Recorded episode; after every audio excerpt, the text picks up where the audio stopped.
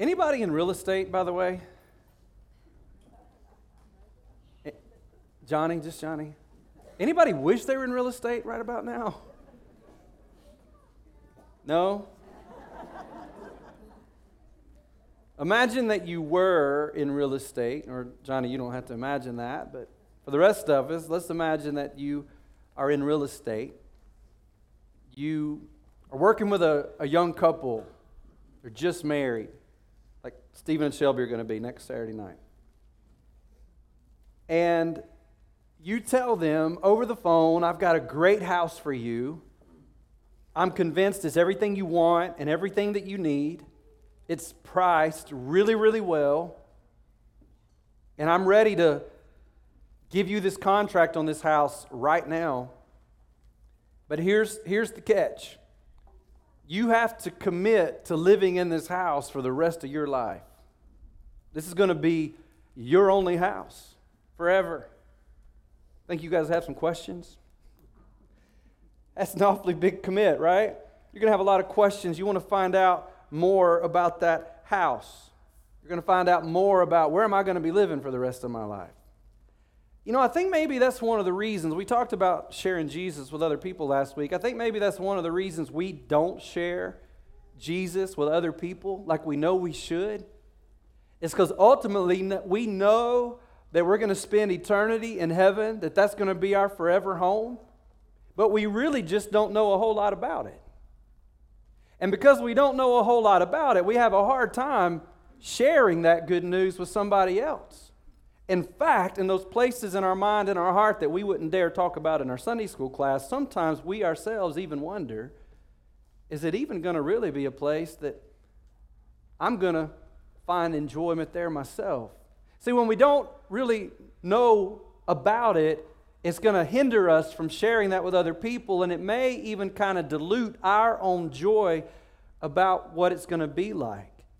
And when we, again, in those dark places in our minds that we don't talk about at Sunday school, you may find yourself thinking, if I talk to somebody about my faith and they start asking me questions about heaven, the truth is, to the average unchurched Joe out on the street, the answers that I have to give about heaven, they sound kind of goofy.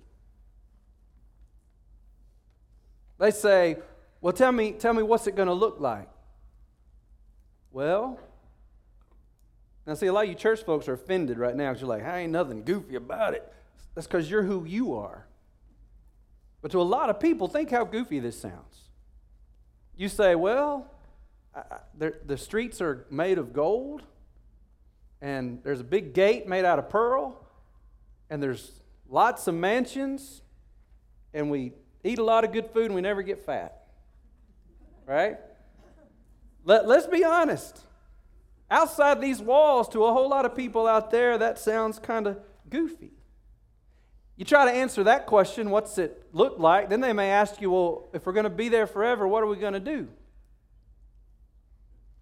You think, well, uh, I'm not real sure. I think it's going to sort of be like a really long church service. And you know they're chomping at the bit to get into one of those, right? Look, not knowing how we're going to spend eternity, not understanding that, let's be honest, it makes it really difficult for us to share that well with other people. And it dilutes our own joy as we think about what God has in store for us. Now, listen, if we want to understand what God has planned for us for eternity, then we got to go back to the original blueprint. The original blueprint is not found in a closet up in space in heaven somewhere. The original blueprint was on this earth back in Genesis chapter 1 and 2 in a place called the Garden of Eden. God created people in real physical bodies to live on a real physical planet where they would serve and rule and reign with God here. But then sin came. Genesis chapter 3. And sin wrecked God's creation. It wrecked, it appeared even, the plan of God. And it looked like then the only thing left for God to do was to send his only Son into the world, that whosoever believes in him might not perish, but one day would get plucked up off of this earth and go live way out there in a place called heaven with God one day. That's what most of you have been believing. But that is not at all how the story goes. Listen, if God wanted us to live way out there in some angelic realm, why didn't He just put Adam and Eve in the angelic realm to begin with? That's not what He did. He created us in real bodies, physical bodies, put us on a real planet, on a physical earth. And His plan from the very beginning has not that we leave here to go be there with Him. His plan from the beginning has been that He would leave there to come here and to live with us. Is that not what He was doing with Adam and Eve? Real physical bodies on a real physical earth, and the Bible says in the cool of the day, they walked with God every single day in this world, this world that God had created for them to live in. Listen, if you think that after sin came into the world, that God just abandoned that plan, if he just said, Oh, well, that was my plan A, that I would have physical people on a physical earth and I would come here and I would live with them, and now sin came in the world, and God's like, Well, plan B, I'm just going to have to get y'all up out of here, and we're going to go live way out here forever. If that's what you think is going to happen, you have missed the whole story. You've totally missed it. Spoiler alert. Our story as the people of God does not end with us floating around somewhere in outer space on clouds with harps like little angels forever. That's not at all how the story ends. No, the story ends, and it really never ends, but let's just use that term. The story ends just like it started back in Genesis chapter 1 and 2, where God made people in real bodies on a real earth to have fellowship with God. Listen to what Jesus said. I, there's not verses on the screen today or points on the screen. And y'all, to be honest, I've been writing eulogies all week long. I pieced a sermon together last minute. That is highly unusual for your pastor. Almost made a call last night to a friend and say, Would you preach for me today? But I knew we had finished Revelation 20. We'd come to Revelation 21, and I thought, no, our church is hurting, and we're at Revelation 21. The pastor needs to have a word from the Lord. So that's where we are today, all right? Now, so forgive me for that. But I'll ask you a favor. Nobody else can die for a while, all right? Please. Y'all just back off for a little while, all right? We'd appreciate that. Listen to what Jesus says in John chapter 14, verse 23. You may want to write that down. John 14, 23. Jesus replied, Anyone who loves me will obey my teaching. My Father will love them, and listen, and we will come to them and make our home with them. That's from Jesus. God's plan has never been to take us to live with Him but for Him to come and to live with us, this world, in this world that He's made for us. And listen, that is ultimately what heaven is going to be. Ultimately, it's God coming to live on a new earth with His rescued, redeemed, resurrected people in new bodies, real bodies, physical bodies that are built for eternity. That's what it's really going to be like. We're going to have real bodies that aren't infected with sin and they don't break down and they don't get COVID and they don't get cancer and we don't die. I told one of those funeral directors this week, I said, Soon, bro, we're out of a job, especially you. That's what God has in store. Right now, This place we called heaven is with the Lord. Heaven is simply the name that we give to wherever God dwells. Right now, that's not here with us, but in the future, it will be. Some of your minds are being blown right now. In the future, heaven is going to be on the earth, on a new earth. And if we if we fail to understand that, it makes our understanding blurry, does it not, of what God has in store for us. If we think about God getting us out of here and taking us into some sweet by and by, we try to get really excited about that, but it doesn't really compute for us. Something inside of us says, I wasn't made for way out there. I was made for this right here. Randy Alcorn, who I've learned so much about the topic of heaven from, he's got a great book called Heaven. Randy Alcorn, if you want to write that down, I encourage you to get it. Because how many of you have somebody that you love that's with the Lord right now? Probably almost every one of us has somebody that we love that's with the Lord. This book will help you tremendously to better understand what it is that God is doing here. Because when we fail to understand what He's going to do, it kind of leaves us confused and leaves us being less than eager to share the good news that we have with somebody else.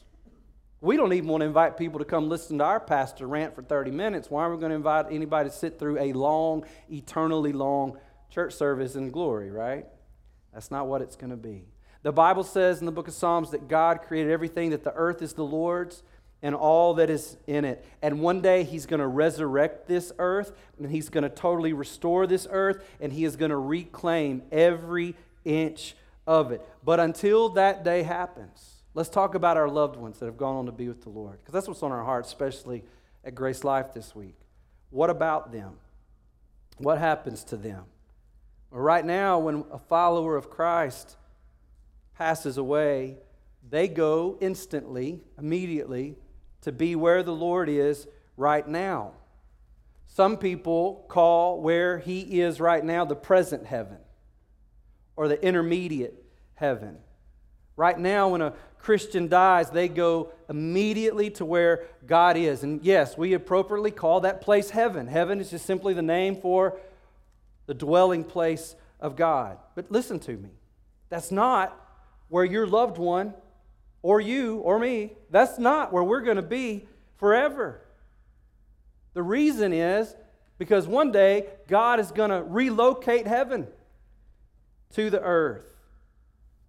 In the weeks to come, we're going to talk more, Lord willing, about this new heaven and new earth as we come to the final verses in our study through Revelation. But today, I know what's on a lot of our minds is Jim Horn and Suzanne Barnes and Tommy Kuykendall and Marilyn Montgomery and Bill Van and the list is I can't even I've lost count of our church family members that have gone on to be with the Lord this year. So I know where our minds are today. So let's talk about that. What, what is it like where they are right now? We'll talk next week about what it's ultimately going to be like in the permanent heaven, but right now in the temporary, the intermediate. What's that like for our friends and family members who are there? Let me give you just a few things to know today. Number one, those who go into the present heaven go there without their bodies. You already knew that, right? If you've ever been to a funeral where the casket was open, you clearly understood their bodies here. They're with the Lord. This is just the shell, the body that the real us is encased in. The Bible says, absent from the body is present with the Lord. So that body stays behind here. But let me say this I do think our friends and family members who are with the Lord right now have some type of body. It's not this body. They're going to get this body back one day, at resurrection. It won't be the same. It's going to be changed. It's going to be perfected. It's going to be glorified. It's going to be sin proof and death proof and decay proof. But I believe right now, even though these old bodies get left behind temporarily, Jim Horn's body's laying down there behind the church in Shorterville, Alabama. But I believe right now Jim Horn has a body of some kind. I believe our friends and family members have a body of some kind, at least temporarily, in heaven. A few reasons why I think this. We came across this passage in Revelation chapter 6 a number of weeks ago. We talked about the men and women in the tribulation who will follow Christ and they'll lose their lives because of that. And they, they go into heaven to be with the Lord. Their bodies are still here, but they go into heaven to be with the Lord. And in Revelation chapter 6, they're described as wearing white robes. Now, disembodied spirits don't have any need to wear a white robe, but they're wearing a, a white robe. We know that Jesus is in heaven right now with a body. So if Jesus is there with a body, it's possible that other people there right now have at least some type of temporary, intermediate body. I think about Moses and Elijah. Here's another example, right? Jesus is on top of a mountain one day, and one day Moses and Elijah, who have been dead and in the presence of the Lord now for quite some time, suddenly they're standing on that mountain with Jesus. They have some type of body because they're recognizable.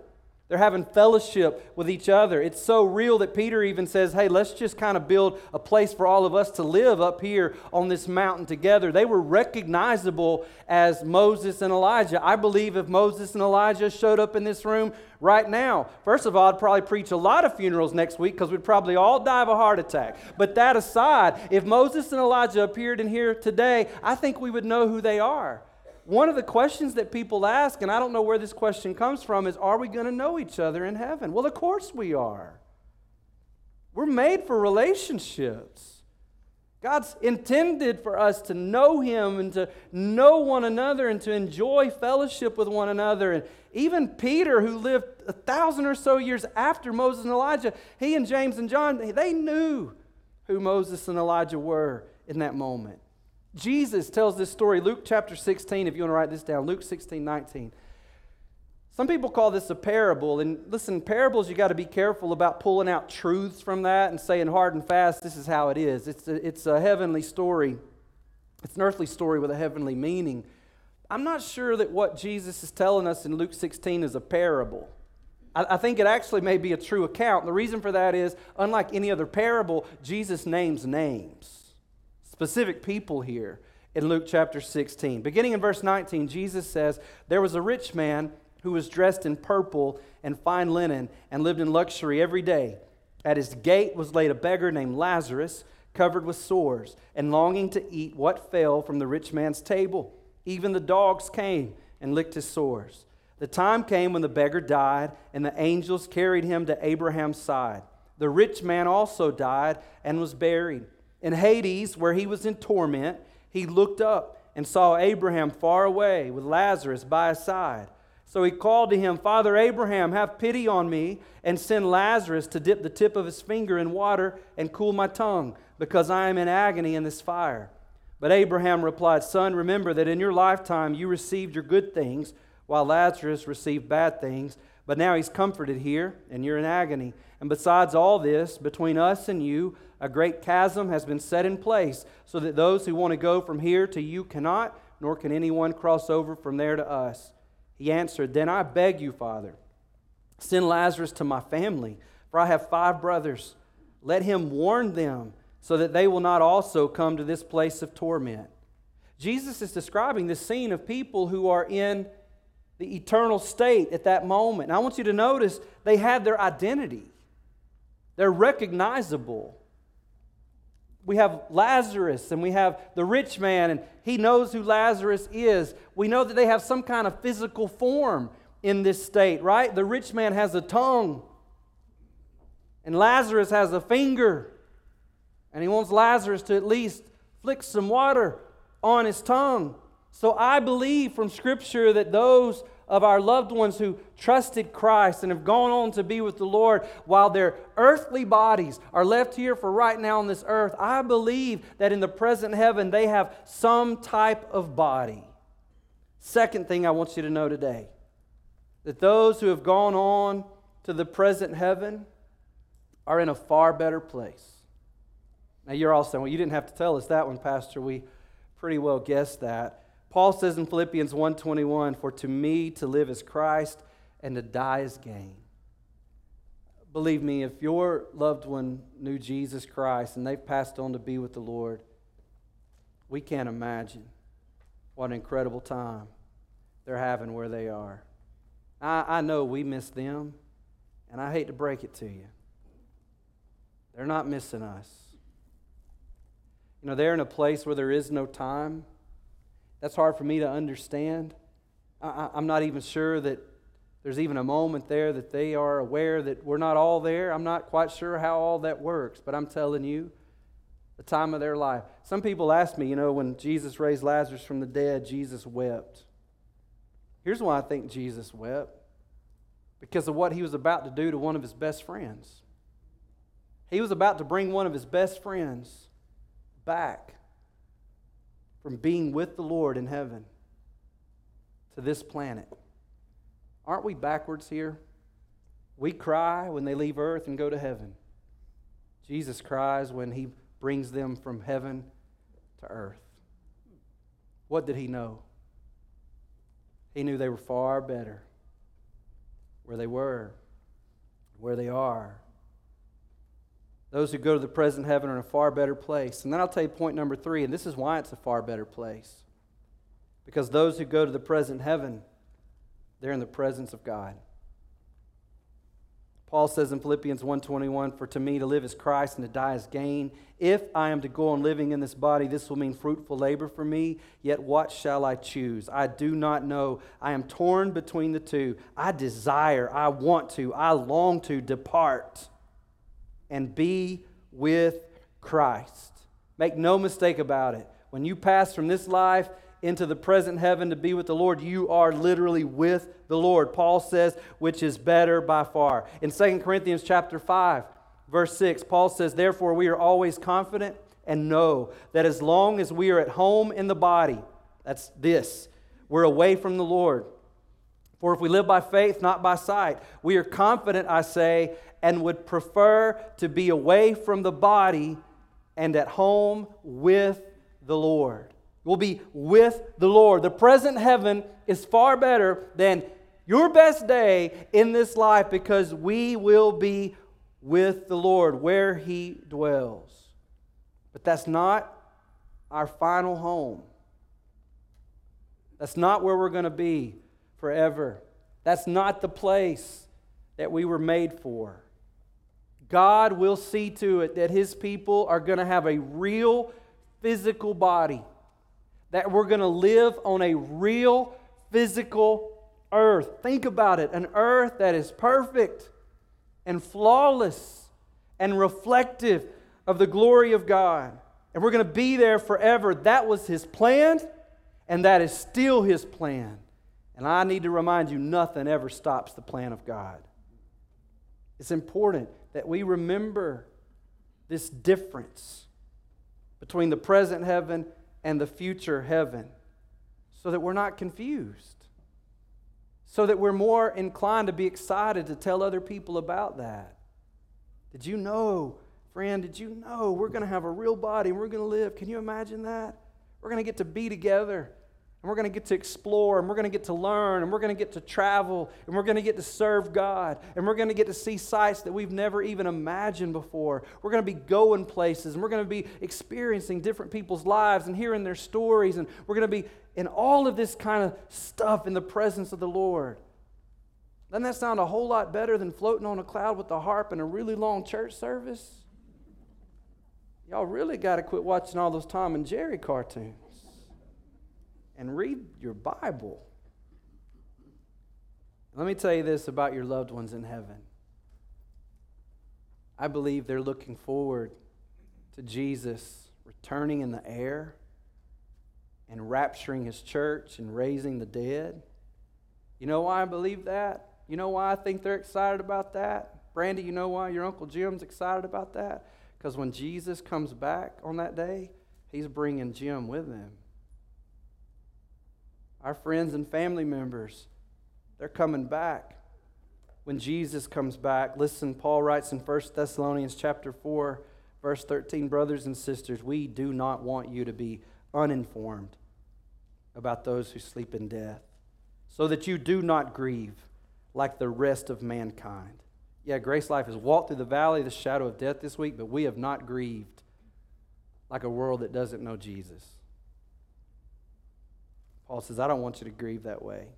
For we believe that Jesus died and rose again. And so we believe that God will bring with Jesus those who have fallen asleep in him. Did you just hear that?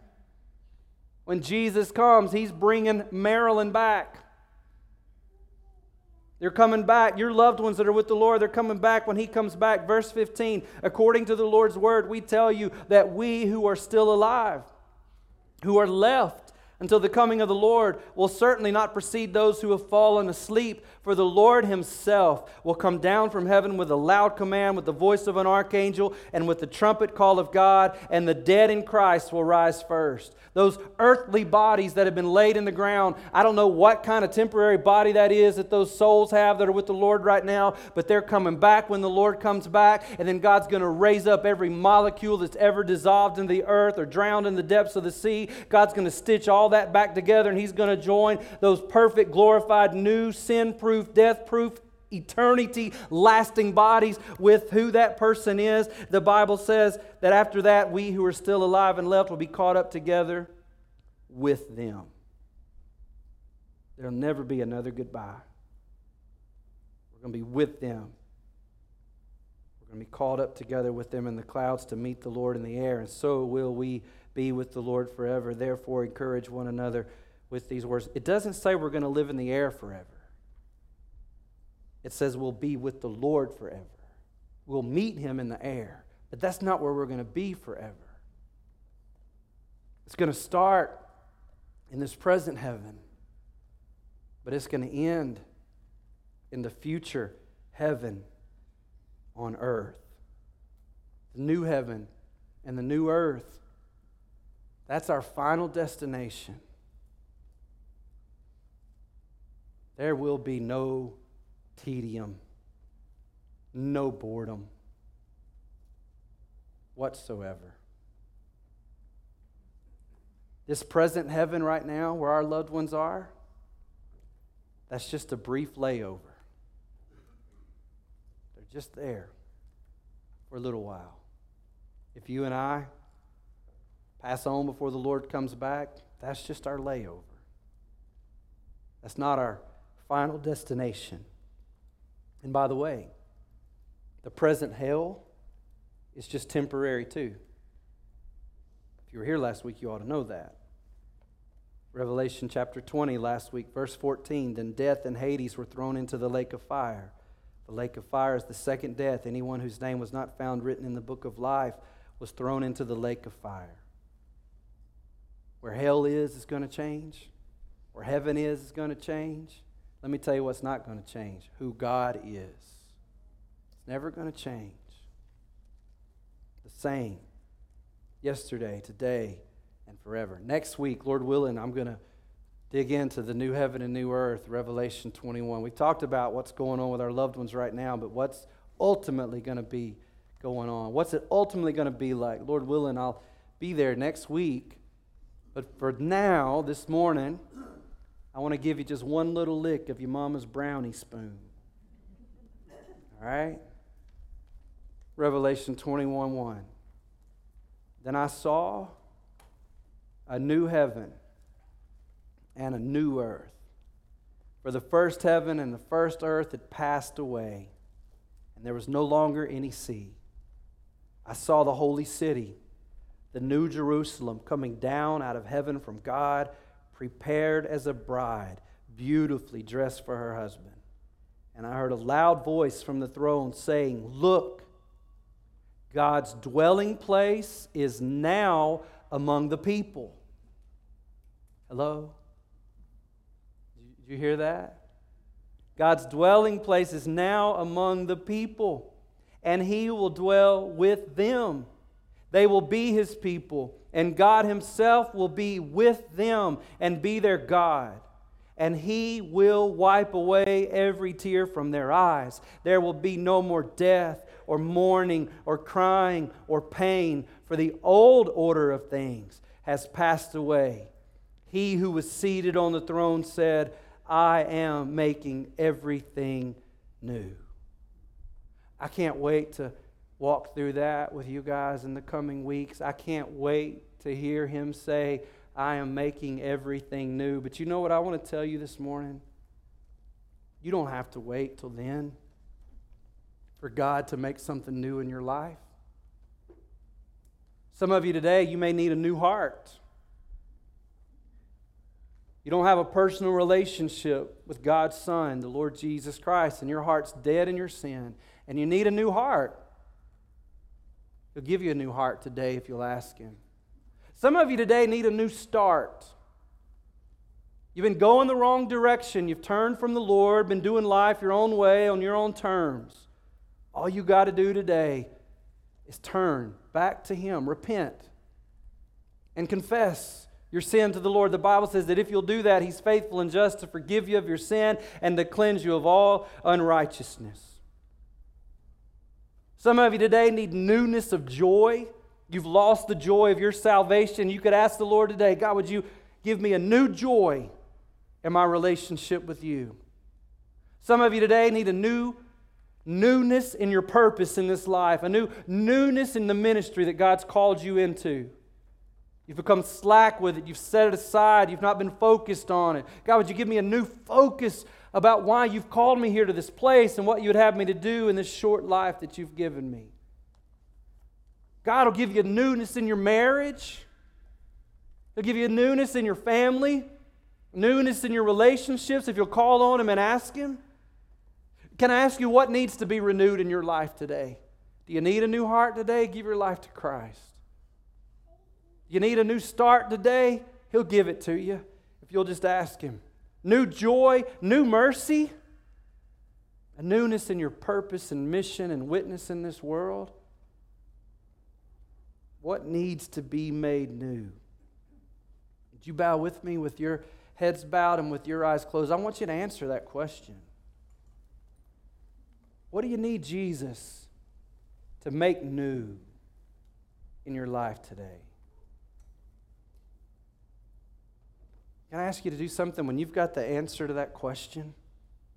I want you just to posture your body like this. Would you just put the back of your hand on your knee with your palm just facing heaven? And just admit to the Lord, here it is, Lord, it's broken.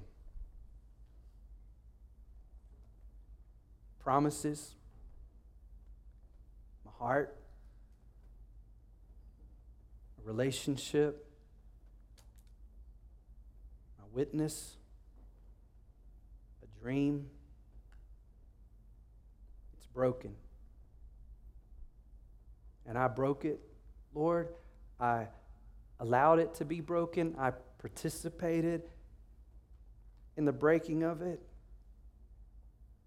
And I've tried to piece it back together. I've tried in my own effort to restore it. But God, it just needs to be made new. And Jesus, you're the only one that can do that. So I'm calling on you today to make this new. The newness of it may not look like I think it ought to look. Story may be different than I thought. It may be a different story altogether. But Jesus, whatever your definition of new is for this, I surrender. Because Jesus, I recognize you gave everything for all of me. You paid the price, you paid it all. And the last thing I'm going to do is close my fist up around this that's in my hand before you today say, I don't trust you with this. No, Jesus, I do trust you. If you would give your life for me, how would I not trust you with this? So I do. Take it, Jesus, and have your will with it. I want to invite you to stand as we worship the Lord. Holy Spirit, would you keep our hands open and keep our hearts open? As we reflect on your love for us that sent Jesus to the cross. If you wouldn't hold him back from us, why would we hold anything back from you?